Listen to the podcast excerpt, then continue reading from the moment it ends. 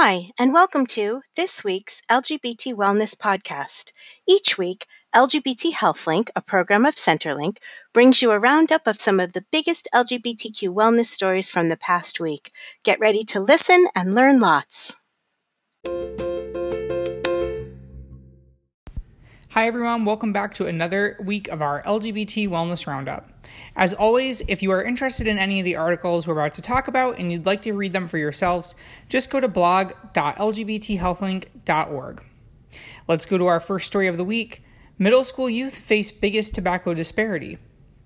The FDA published its annual report on youth tobacco use and found that major disparities exist for LGB youth, which is consistent with past years. 30.9% of LGB high schoolers currently use some form of tobacco product, compared to 22% of their heterosexual peers. And the disparities were even worse for middle, uh, middle school students. There we saw that 16.5% of LGB youth use tobacco products compared to 5.5% of heterosexual youth. So that's about, uh, you know, almost a three times uh, greater disparity there, which is troubling from a tobacco control perspective because it shows that LGB youth are getting involved in tobacco product use at an earlier age, which often can mean, you know, being harder to quit, heavier use, and all of those sorts of issues. Next up, unpacking COVID's impact. Researcher Kristen Krause explored the impact of the COVID 19 pandemic on LGBT communities, including the financial impact, in which LGBT folks are more likely to say that they're worse off because of the pandemic having happened, and healthcare access, which, as we know, was already a big problem for LGBT folks before the pandemic because of things like stigma and lower insurance rates. And of course, all of those problems are magnifying uh, during the situation. Much of what we should know about COVID 19 and LGBT people, as the author points out, is lacking because of a failure to collect data at the state and national levels. The journal also explored the topic on a podcast, and since it's clear that you enjoy listening to podcasts since you're listening to this now, you may want to go in and check out that as well. Our next story looks at HPV, the other vaccine. So, with a lot of uh, attention, obviously, lately on the COVID 19 vaccine, I thought that this study, looking at another vaccination uh, issue, was really interesting, especially now. So, this uh, study, led by Shasha Gao, explored how to make the biggest impact with the HPV vaccine. Um, now, historically, as you may know, the HPV vaccine has targeted young women, um, and that's been changing in recent years as they've looked at also vaccinating young men and starting to take some priority focus around sexual minority men. So, in this study, they found that actually prioritizing sexual minority men as the highest priority group was going to have the biggest impact on reducing the spread of HPV. They said that looking at heterosexual females next would be the kind of next most efficient group, and last on the list were heterosexual males, just in terms of having the biggest overall health impact on the total population. Next up, federal protections next.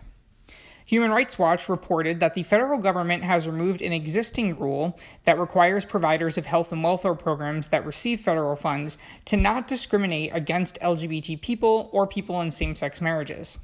Among other things, this change will mean that adoption and foster care agencies, many of which are privately run, although they receive federal funding, are now going to be able to exclude same sex couples from adopting. So, this is obviously an issue that has a lot of people upset, um, and that they are saying could lead to a lot of exclusion from services uh, that are getting federal funds to be operating.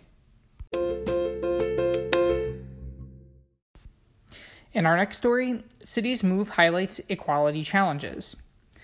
KOIN reported that the city of Portland passed an ordinance to make family planning and fertility services inclusive of LGBT city employees, as well as non partnered individuals employed by the city non discrimination laws and same sex marriage have not solved a lot of issues um, that LGBT people face in accessing these expensive services. So I think, like the last story where we see that, you know, having marriage equality certainly doesn't solve uh, all the problems for gay and lesbian folks, much less bi folks and trans folks.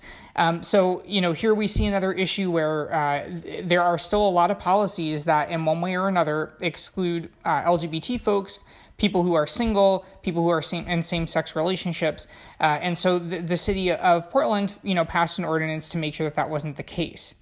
Uh, the article also discusses how Oregon cities have been noted as leaders in many areas of LGBT equality where statewide laws have been lacking, which I thought was another interesting point that, you know, even when we may not have movement on some of these issues at the federal level or at the statewide level, there's a lot that can happen at the local level too, which is really good to see. And in our final story of the week, Jamaica Report marks a first. UNAIDS reported on a new transgender health strategy led by an advocacy group in Jamaica that's the first of its kind in the English speaking Caribbean. Beyond um, looking at immediate health concerns like high rates of HIV among the trans population there, the plan also looks at things like economic opportunity, food insecurity, and public safety, including a lot of violence facing uh, trans people there in Jamaica uh, and, and, kind of looks at how all of these things are holistically impacting health and well being and what they can do as a society to address those issues, which are the same issues that we face here um, in the US, although obviously, you know, in a different context with unique uh, needs and, uh, and opportunities. So, really interesting to see this um, just because it is the first of, of its kind in the region and a really promising step in terms of looking um, at the bigger picture of health, which I think is one thing that the pandemic has helped uh, a lot of us be able to do more of is to, to really see how all of these issues are, are interrelated and impact a person's well being. Well, that's it for another week of our LGBT Wellness Roundup. I hope that you have enjoyed uh, listening to these stories, and if you would like to check out any of them for yourself, just go to blog.lgbthealthlink.org. Tune in next week for another edition of the Roundup.